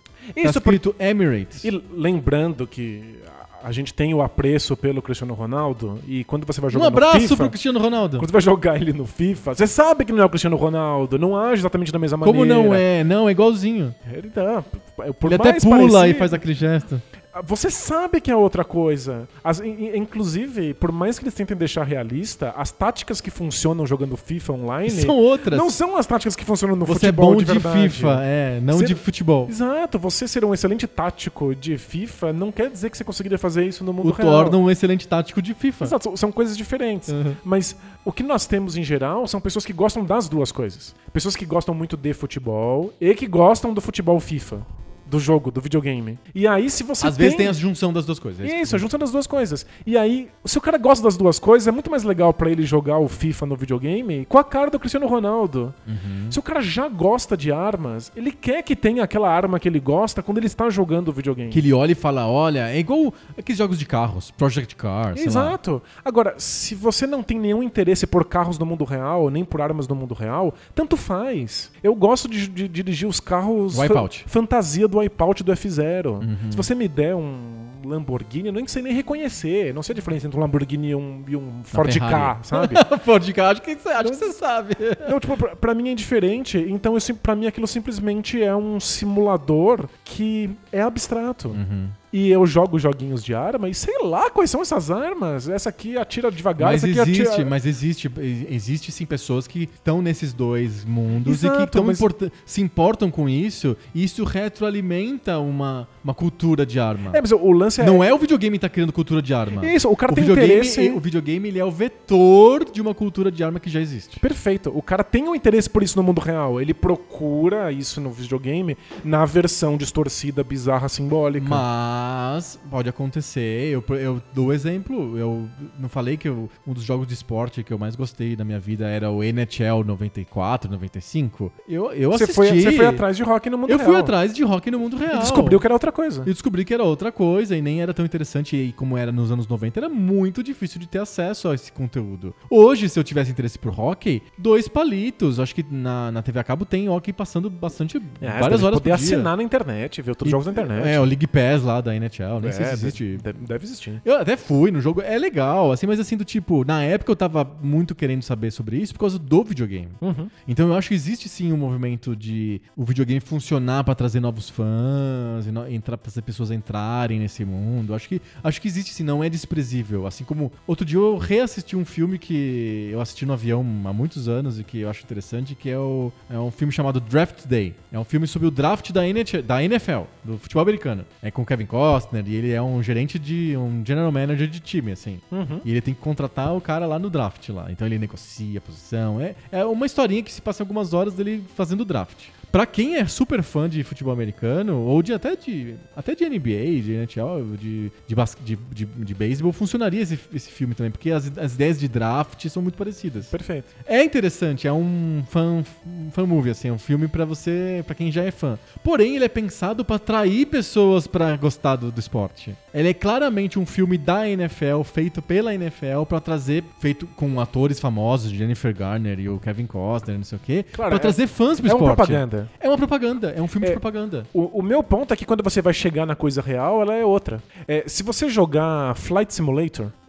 é, talvez você tenha muita vontade de, de dirigir um avião de verdade. Tem, tem muita, é uma comunidade imensa. Imensa. Quando você for dirigir um avião de verdade, os botões coincidem, os procedimentos coincidem. É feito pra ser igual, O né? Flight Simulator o Flight Simulator é um É um simulador. E não é a mesma coisa. Não. Dirigir um avião de verdade envolve uma outra carga de responsabilidade, um certo temor, um certo respeito pelo Que não equipamento. existe no, no simulador. Uma outra relação com o erro, uma outra relação com o tempo. É tudo diferente porque, embora elas pareçam, embora a parte estética, a parte da aparência seja idêntica no simulador e no mundo real, a gente tá falando de regras diferentes. Um é um jogo. Então talvez jogar alguma coisa que faça crescer o interesse por alguma coisa do mundo. Acho perfeito. Mas sempre há a descoberta de que, caramba, não é de verdade. O jogo não é de verdade. Era outra coisa. Sim, mas você, entende que assim como o cinema foi usado pela Liga de Futebol pra mostrar o futebol, o, o E pra videogame também... vender anéis de diamante.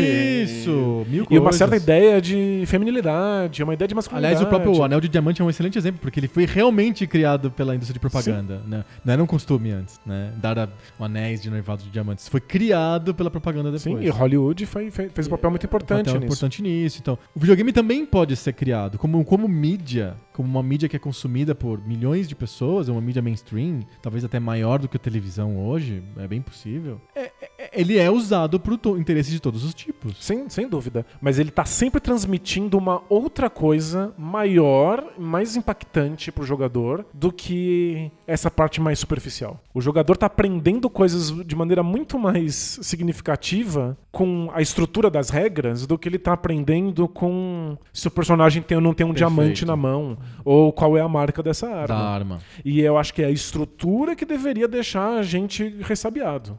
É a ansiedade que o jogo causa e não o fato dele ser um jogo de matar pessoas ou de pular em cogumelos. Isso. O game designer, inclusive, tem uma responsabilidade. Se ele escolhe que o jogo não causa é, tristezas ou insatisfações do jogador, ele tá fazendo. é- é- É uma posição política. Uhum. É uma visão de mundo. E que vai ser transmitida pro seu jogador e talvez ele busque isso no mundo real. Sim, de não se frustrar nunca. Exato. Você pode fazer jogos que são mais frustrantes. Você pode ter jogos que não têm final feliz. Você pode fazer jogos que não são resolvíveis. Uhum. Você pode fazer jogos em que não há inimigo a ser derrotado. Isso é você repensar como as regras do jogo funcionam.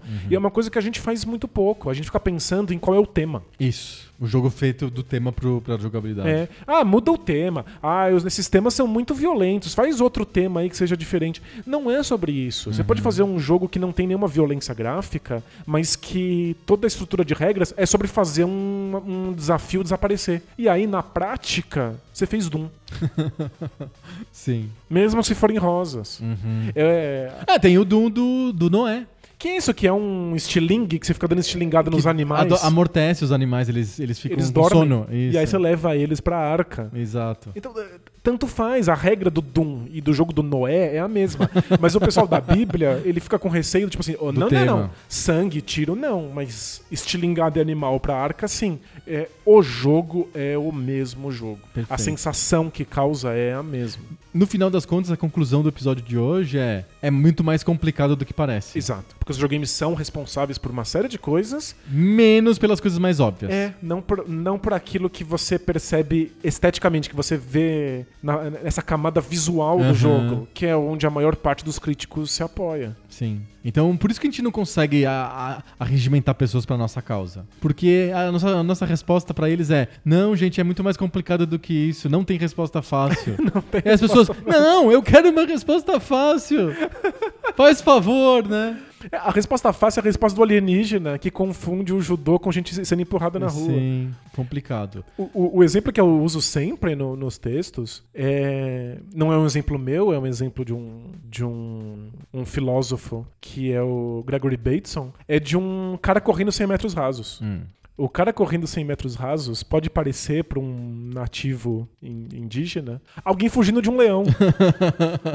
que tem um motivo real, né, pra estar correndo. É, né? o gesto é o mesmo, a corrida é a mesma, parece exatamente a mesma coisa. Você vai lá correr atrás do cara de 100 metros rasos falando assim: Não, eu te ajudo, eu vou vencer o leão por você. Mas Ou não. tem leão, cara, calma, não tem leão, não tem nada. Não tem leão. Mas por que você tá correndo? Ah, porque sim. Porque eu quero chegar mais rápido. Porque aqui significa outra coisa, causa outra sensação, tem um outro papel na minha vida, um outro papel na minha identidade, na minha vida social. É totalmente diferente. Uhum. Mas parece idêntico. Então, cuidado quando você vê um jogo que parece violência, porque tem sangue jorrando. Só parece. Vê qual é a estrutura. A estrutura é sobre resolver desafios, então talvez esse seja o nosso problema. Talvez seja essa questão de resolver coisas com um clique. Um clique. E eu acho que talvez essa seja a preocupação que a gente deveria ter com os, os participantes de massacre. Exato. Como é que eles estão lidando com frustração, com os problemas, com as dificuldades, com o social. Não com sangue e com tiro. Exatamente, isso é o de menos. Perfeito. Não chegamos a lugar nenhum. É isso que é a resposta de- do episódio de hoje. A, ge- a gente chegou a algum lugar diferente. Ele só Isso. não é nem melhor nem pior, Eu acho que o nosso papel né? aqui é deixar vocês incomodados. Todos incomodados. Perfeito. Muito bom. Acabou. Acabou? Acabou. Vamos contar um pouquinho sobre o 2019 do Poco Pixel. Com o episódio season finale do ano passado, de 2018, aconteceu o famoso Telecat Royale, em que todos os vencedores do Telecat, que era a sessão que a gente tinha no ano passado, se pegaram e um, um saiu, um saiu ganhador. Escutem lá, é o episódio 144. E esse ano não tem mais Telecat. A gente tem esse costume de encerrar sessões, né? É, por acaso a gente teve um ano que a gente teve High Five. Esse ano passado a gente teve Telecat. E esse ano não tem nada. O episódio simplesmente termina. Termina? Termina.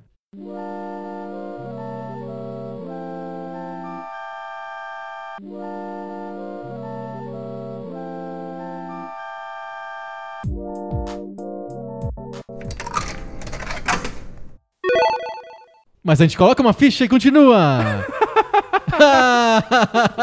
que canastrão. Gente, colocaram uma ficha aqui. Colocaram a ficha. Então, pelo jeito, vai ter um pouco mais. A gente tá apresentando pra vocês o- a nova sessão complementar do Poco Pixel de 2019, o Bota Ficha. Boa. Bota Ficha é um chorinho do Poco Pixel. É, o episódio terminou porque o tema já acabou, mas a gente quer continuar mais um pouquinho. Então algum ouvinte coloca a ficha e a gente vai, vai gastar mais 10 minutinhos pra discutir o tema que o ouvinte sugeriu. A gente não queria continuar, mas como botaram uma ficha, né? O podcast Botaram continua. ficha, botaram ficha e o podcast vai continuar por mais 10 minutos. É um tempo médio crono- cronometrado. Eu tô olhando aqui no aparelhinho gra- no gravador pra, pra olhar. Não precisa do cronômetro estilo debate de bolso. Beleza. e assim, toda semana a gente escolhe uma sugestão de ouvinte pra continuar conversando aqui no Poco Pixel. E onde, onde eu faço essa sugestão? Exatamente o que eu ia falar. Você vai entrar em pocopixel.com barra botaficha. Ou no pocopixel.com você vai encontrar o link lá. Tá, tá bem fácil, bem, bem, bem claro de ver. Tá escrito botaficha gigante. assim. É bonito. É bonito? É, eu achei, achei tem, tem bonito. uma ficha. Achei atraente. Achou atraente? A ideia era atrair mesmo os cliques dos nossos ouvintes para sugerirem pra gente que temas que a gente con- continua o vídeo, o- sobre videogame, né? A gente espera que continue falando sobre videogame. Que tema que a gente usa pra continuar um pouquinho a mais, pra ter um chorinho mais de pouco pixel aqui no episódio. Legal. Recebemos bastante coisa. A primeira semana, só mecenas. Isso, só os mecenas sabiam que estava acontecendo, então eles ganharam muitas fichas pra depositar. Um monte, as fichas, como que funciona o esquema das fichas? Você vai lá e coloca uma sugestão lá no nosso site, lá no pocopixel.com barra bota ficha. E todas as sugestões ficam Ficam visíveis. acumuladas, ficam visíveis, então todo mundo vai poder ver o que, que você está sugerindo lá. E essas sugestões ficam acumuladas, então a gente pode voltar uma sugestão o, qualquer tempo. Então não significa que a gente não leu hoje a sugestão, não significa que a gente nunca mais vai falar sobre aquele assunto, porque a gente pode resgatar uma, uma entre aspas, uma ficha antiga Que foi para colocar, depositada, é. que está depositada lá no, no- no nosso site. Né? Maravilha. Esse é o mecânico do Bota Ficha, a sessão de 2019 do Poco Pixel. O que, que a gente tem hoje? Hoje a gente tem aqui uma ficha do Leonardo A. Ele escreveu assim, ele se identificou como Leonardo A. A gente respeita. A gente o- respeita o que foi a colocado. identificação. Maravilha. Ele quer que a gente fale sobre o Stadia, ou Stadia, e sobre a maneira de consumir jogos no futuro. Legal. Olha, é um tema bem bacana.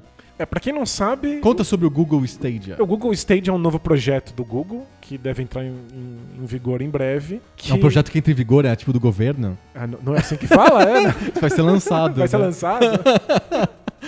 O, presidente vai sancionar o projeto Stadia. isso é muito legal.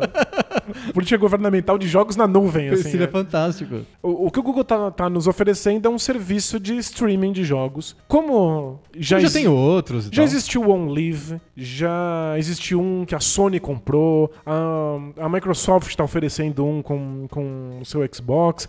É uma coisa que várias empresas estão flertando e o que a Google traz pra gente de inovador é simplesmente robustez. É, o fato de eles Super terem servidores. servidores. no mundo inteiro. E isso faz com que, aparentemente, teoricamente, porque a gente nunca viu funcionando, né? Ele só foi anunciado essa semana, é, seja bem rápido, da gente, seja funcione finalmente o esquema de streaming. O esquema de streaming de jogos, ele é. Como que eu posso dizer? Em vez, ele lembra uma locadora. Em vez de você comprar um videogame e você chega, leva o videogame pra casa e você joga o seu videogame que você comprou, o Google tá te oferecendo horas de jogo, digamos assim. Você vai lá, entra num, num serviço e você tá alugando o tempo que você vai jogar. E esse, esse videogame fisicamente não está com você, não te pertence. Você tá comprando só os minutos de jogo que você quer jogar lá, um jogo específico. Como que isso viabiliza na prática? O, o Google criou, inclusive ele mostrou na coletiva, um console, que é um servidor. E esse console é poderoso, tem specs tais e tais, tais. E ele vai distribuir consoles nas, nos servidores Google do mundo planeta inteiro. Eles têm trilhões de servidores no mundo inteiro. E aí você, você na sua casa, você vai acessar tipo um YouTube, um site. Esse site está conectado com um controle que pode ser qualquer controle, não é um controle específico proprietário. É, eles oferecem um deles, mas você pode usar qualquer um. Qualquer um que tenha lá os botões. E aí você vai controlar o jogo no teu browser. Então pode ser num tablet, pode ser no computador, pode ser no celular. Pode ser celular, qual- qualquer coisa que tenha um Chrome. Qualquer coisa que tem um browser rodando. E esse jogo, ele na verdade é um vídeo. E esse vídeo tá, tá sendo processado tudo na nuvem, tudo no servidor do Google. Isso, quando você aperta o botão, ele avisa o servidor, o servidor devolve pra você um vídeo da, da resposta. É exato, como se fosse um vídeo que está. Como se fosse aquele Bandersnatch lá do Netflix, só que com Exato. muito mais coisas acontecendo do que simplesmente escolher a marca de cereal que ele vai comer agora. E eu acho que a gente tem que comentar que isso já foi tentado, isso já existiu, e nenhuma das experiências até agora funcionaram. E sabe por que, que a indústria tenta fazer um modelo de, de, de streaming? Por- tem pelo menos três motivos importantes para a indústria querer in- insistir em streaming. Manda. O, a a primeiro, o primeiro é sobre escala. Elimina os custos de fabricação dos consoles, a distribuição dos consoles, comercialização de consoles e market- marketing dos consoles. Perfeito. Hoje em dia a gente vê como os filmes chegam mais fácil na, na casa das pessoas via Netflix, Via Netflix, do que quando você ia na locadora na e Blockbuster. não encontrava. E falava assim, "Ei, quando que vão devolver? Isso. Era um inferno. E tinha todo um esquema pra distribuir, então tinha que ter um caminhão que levava lá o DVD na locadora do bairro. Eu trabalhei numa famosa rede de locadoras de Sim. filmes de arte em Sim. São Paulo.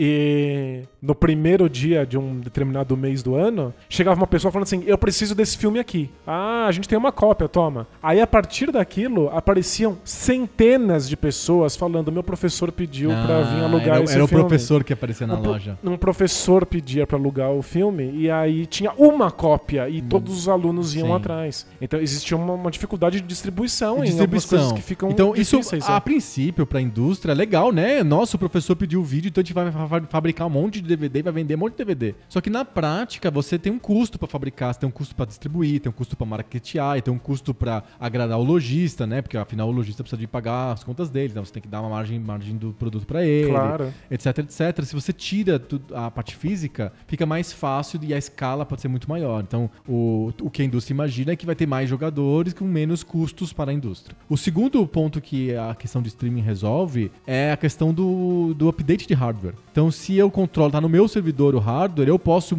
mexer, deixar o hardware mais poderoso a hora que eu quiser. Então, se eu, um jogo novo que for lançado, ele exige um pouco mais para poder colocar mais detalhes, é o FIFA 20, o Cristiano Ronaldo tem cheiro. Então, o hardware tem que ser adaptado para isso. Imagina você distribuir o hardware do cheiro do Cristiano Ronaldo para todo mundo que tem o, o, o, o FIFA, o PlayStation, o Xbox em casa. Fica bem difícil de criar esses updates. Daí os jogos eles ficam retraídos, eles sempre ficam com o pé atrás de colocar coisas novas porque o hardware é um- uma barreira importante. A gente sempre vê o final das gerações, os jogos Sofríveis. sofrendo porque eles querem fazer coisas e o hardware não dá mais conta. É claramente o, o, o- por exemplo, o Homem-Aranha e o Red Dead Redemption 2 são jogos que estão Tão no limite. estão puxando freio, porque é, o, o Xbox, no caso do, do Red, Red Dead, que é, não é exclusivo, tá, tá nos dois, o Xbox e o PlayStation não dão mais conta de tudo. É, é claro que a Sony e a, a, a Rockstar diminuíram o jogo pra fazer caber dentro do console. Então, quando você tem um modelo por streaming, você pode fazer um jogo maior do que o console, porque aí é só o Google ou alguém mexer lá no, no servidor e pronto, ele já tá maior pro jogo. Então, é, fica mais suave a transição. Fica mais parecido com PC, né? Esse mundo de PC que a transição entre as gerações é super suave. E é, mas é que seria ainda mais suave, a ponto da gente nunca perceber que houve de fato uma Isso. mudança de geração. A Exatamente. gente falaria, olha, esse jogo é mais bonito que o anterior. olha, esse é mais bonito isso, ainda. Mudaria É. assim no tipo nível é, é, resolução da minha tela que de cliente, né? É, HD, depois Full HD, depois 4K e depois é, 8K, não sei o quê. Então tipo, Vai existir um 8K? sim, acho que já existe inclusive. Faz algum sentido? Faz. É... para telas grandes faz muito sentido. Então, é, isso, é, isso é legal, é, isso significa o controle do hardware. E o terceiro ponto para a indústria é que chama controle, mas não é controle do hardware mais, é controle do software, controle de acesso ao software. Então, eu elimino a questão da pirataria, e que é uma questão que ainda não foi super resolvida, mas já foi bem resolvida. Então, é mais difícil fazer pirataria dos consoles atuais, é, embora exista, exista quem compre um PlayStation e destrave e vive no- na, viva na ilegalidade. Sim, sim. O jogo online é feito pra. Muitas vezes é só pra evitar que a pessoa destrave o, o videogame, porque ele não tem acesso ao mundo online, aí tem que criar um submundo online. É uma questão super complicada. No, no jogo streaming não tem pirataria de jogo ou reaproveitar o hardware pra outra coisa, transformar o Xbox num emulador. Não dá pra fazer nada disso. Os patches são instantâneos, você não precisa fazer com que as pessoas baixem os Isso. patches pra funcionar. E ah, tem uma segunda questão de controle de, de software, good que é a questão do mercado secundário. É, hoje ainda existe um mercado secundário muito grande, que é pessoas vendendo e comprando jogos usados. Especialmente nos Estados Unidos, as empresas têm sérias ressalvas com isso. Exato. Então, é, a Microsoft, no início da geração, lá com o Xbox One, é, o famoso The Third, é, eles tentaram impedir a venda de jogos usados faz- fazendo um lance lá de trava lá, associado à sua conta na, na MSN lá na... O pessoal caiu matando. na né? Xbox Live. E o pessoal caiu matando e eles tiveram que modificar isso, até porque a Sony aproveitou e contou que não. A gente não. A gente não. Então, é, o jogo por streaming, de novo, é um jogo que não dá pra você vender usado. Uhum. Aliás, você não, nem compra, nem vende, porque você tá alugando horas. E, em geral, alugar horas é mais caro, e aí eu poderia elencar isso como uma quarta possibilidade, né? Alugar horas de jogo é mais caro do que você comprar. Qualquer coisa que você aluga é mais caro do que... Mas será que não vai ter uma assinatura tipo Netflix, assim? Uma assinatura por mês e você tem acesso a todo Pode o ser, catálogo? Pode É. ser. Eu não sei qual que é o modelo que o Google tá, pro- tá propondo especificamente pro Stadia. Eu não sei se tem detalhes ainda. E aliado a esse lance do Stadia, tem a proposta da Microsoft de um rumor da Microsoft lançar um Xbox One sem é, disco ótico Porque a maior parte do, do consumo já vem de cópias digitais. digital. mesmo. E aí ela elimina de vez a, a- a lance dos jogos usados. Perfeito. Não tem mais venda de jogo usado, porque o- não tem jogo pra você comprar. Você não, não vai conseguir passar o, o DVD ou o Blu-ray do seu disquinho lá pro, pro amigo. E claro, né? é, menos um hardware pra produzir, isso tira alguns dólares da conta lá do, do, do negócio. Fica mais barato. mais alguns dólares de royalty pra quem é dono das licenças lá do, do Blu-ray, entendeu? Tipo, é, Faz uma economia. faz uma economia, lança um console mais barato, o que não faz sentido agora pro Xbox One, porque o console já morreu, né? É, sim. De verdade, ele vive de, de jogos que são. jo- vive da Rockstar e de jogos que são lançados nos dois consoles. Porque isso- a, a- É, existe um. a comunidade exclusivos é muito pequena. É, existem estúdios agora exclusivos da Microsoft fazendo jogos pro futuro, mas é, acho que É. isso é, isso é outro bota-ficha. É outro bota-ficha aí. Alguma coisa pra falar? Acho que a gente elencou os motivos da indústria. É, e pros jogadores? Então, para os jogadores existe um- uma carga de facilidade gigantesca. A gente não tem que ficar esperando geração, não tem que comprar o hardware, não ficar com medo de que o seu hardware vai ficar obsoleto depois de, de pouquíssimo tempo. É, você tem acesso a muito mais jogos, Faz é a melhor pro jogador, tecnologia. então. Faz muito sentido pro jogador. O que é não a internet, né? é, o que não faz sentido é a possibilidade técnica disso acontecer. Eu não tenho nenhuma dúvida que esse é o futuro. Não tem ninguém que saia perdendo, a não ser um debate que a gente pode ter sobre a existência de grandes jogos exclusivos. Porque coisas muito fora da caixinha, coisas muito fora da curva, são apresentadas hoje porque alguns estúdios da Sony, principalmente, têm carta branca pra agir porque eles são os grandes exclusivos que vendem console. Sim. E são coisas que a gente não veria em outras condições. Se não tivesse- com tanto dinheiro. Perfeito, perfeito. Então, isso é uma discussão. Talvez isso os jogadores acabem saindo perdendo. Mas do ponto de vista do- da facilidade de acesso, do preço, de não ficar preso na tecnologia, da geração tá sempre evoluindo, é tudo maravilha. Acontece que que a gente viu o OnLive tentar fazer isso há uns anos atrás. O OnLive foi um fracasso retumbante. É, o lag era insuportável. É tornava eu- inviável É a maior parte assim, dos jogos. nossa, mas eu consigo ver filme da Netflix em 4K, maravilhoso, não engasga. É claro, o filme está parado, então se você aperta o botão, não precisa de esperar o servidor lá do outro lado responder pra acontecer alguma coisa. Então ele pode estocar vídeo enquanto você assiste, e ele tá estocando o vídeo futuro. Como é que faz isso pro jogo videogame? É, o, o, o que o pessoal faz análise técnica diz que existe um limite de milissegundos entre você apertar o botão, o servidor do Google receber e te devolver a A resposta. imagem nova, Para que né? você não perceba lag. 80 milissegundos já deixa o jogo sofrido. Então, complicado. É muito complicado. A gente deveria estar ali na casa dos 15, 20 milissegundos.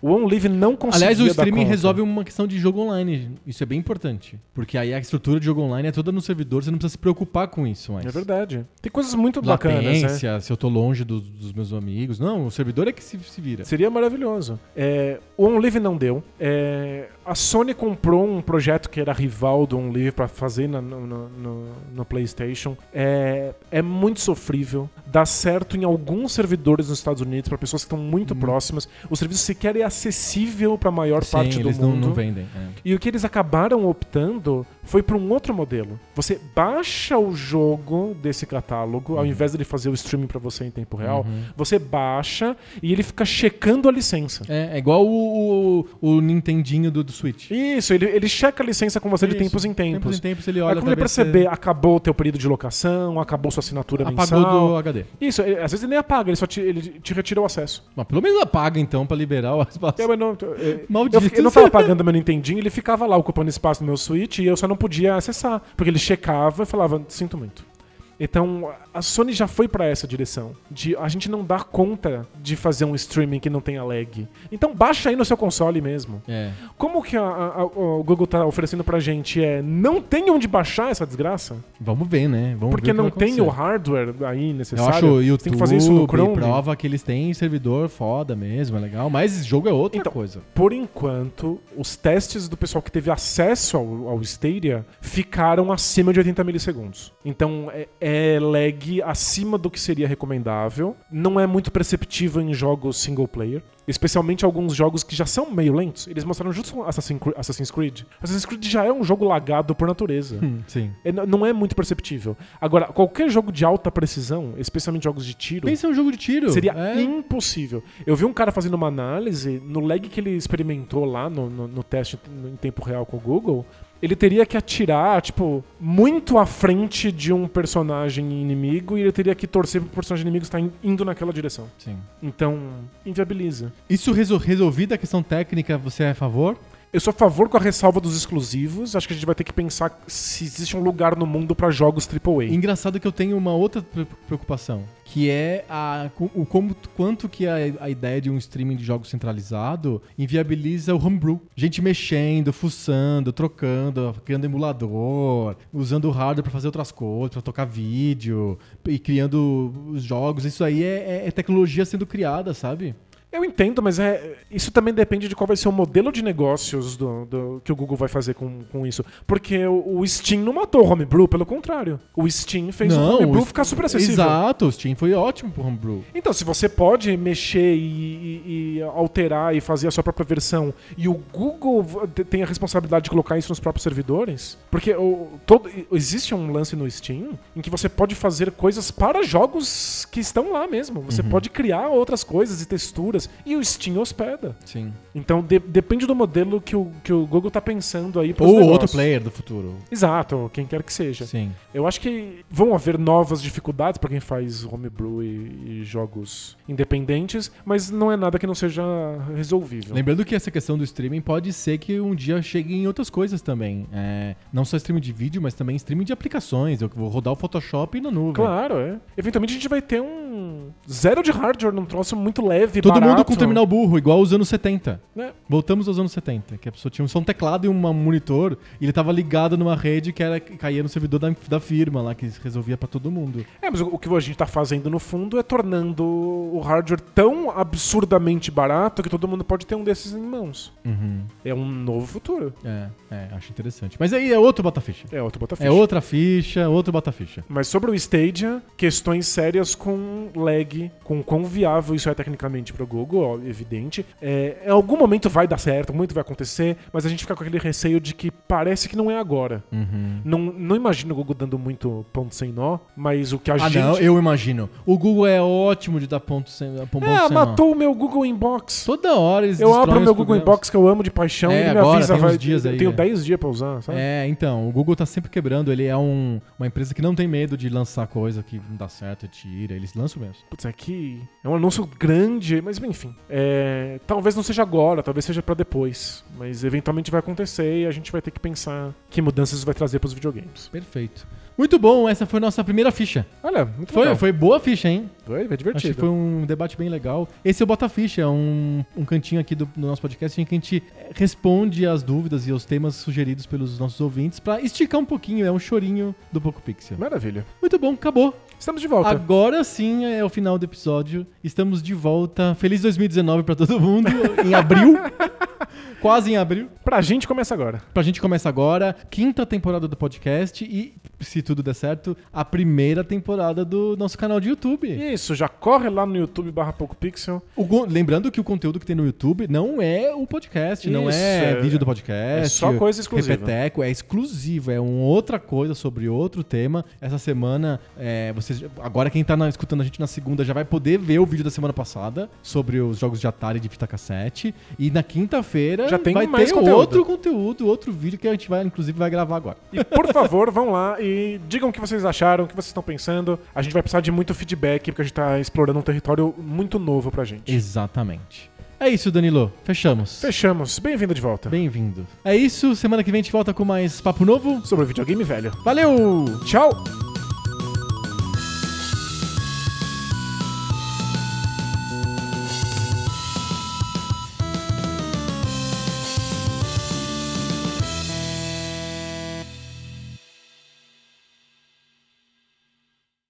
Oi, vocês estão ouvindo a gente ainda? Acabou, acabou o, o episódio já. Vai, desliga. Vocês não foram embora? É, isso é do. Eu tô fazendo uma menção ao. do Ferry Bueller, né? Quando termina o filme do Ferry Bueller. Ah, é verdade. É, ele faz isso. Mas então, a gente tá voltando aqui só pra falar pra vocês que a gente não esqueceu sobre os livros, não. A gente é sempre cobrado direto, tem o pessoal que fala cadê os livros do Poco Pixel. É que a gente focou os nossos esforços aí nesses três primeiros meses do ano pra fazer o canal de, de, de YouTube funcionar. Então, os livros vão chegar. É que eles dão muito trabalho. É vintage de papel, é, o negócio é zoado. Isso. É... Tenham fé, não tem mais telecat, mas os livros eventualmente vão aparecer. Exatamente. Então, os livros, os 200 livros, 200 livros, os 200 jogos dos livros continuam mesmo sem telecat, não tem nada a ver uma coisa com a outra. O telecat era um jeito da gente contar sobre os, os livros, né? E a gente só que esticou demais, né? A vida comeu a gente. E mas os livros são um projeto, eles vão acontecer, a gente já vai avisar todo mundo quando, quando rolar. Legal? Bom, acreditem. Tenham fé.